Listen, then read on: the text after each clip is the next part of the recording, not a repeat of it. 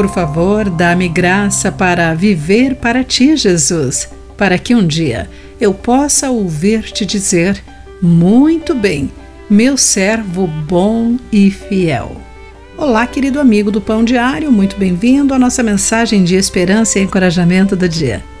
Hoje vou ler o texto de James Banks com o título Viver de Propósito. Vamos sair de férias, minha esposa falou entusiasmada ao neto de três anos, Austin, quando saímos da garagem na primeira etapa da viagem. O pequeno Austin olhou para ela pensativo e respondeu: eu não vou de férias, eu estou indo a uma missão.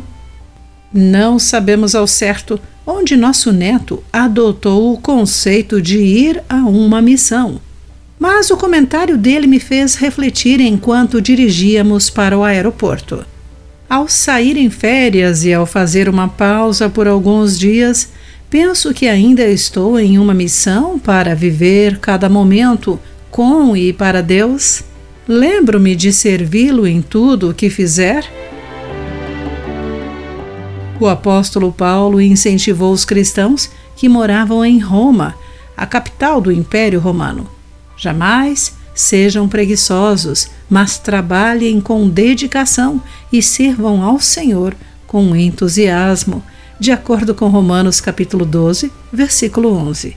Seu argumento era de que a nossa vida em Jesus deveria ser vivida intencionalmente e com entusiasmo. Até os momentos mais mundanos ganham um novo significado quando esperamos em Deus e vivemos para seus propósitos.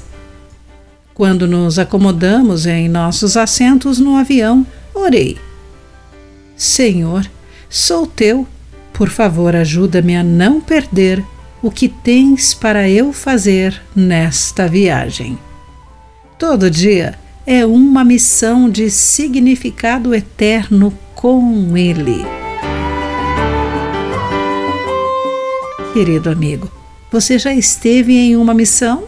Como você pode se envolver totalmente com Deus? Pense nisso. Aqui foi Clarice Fogaça com a mensagem do dia.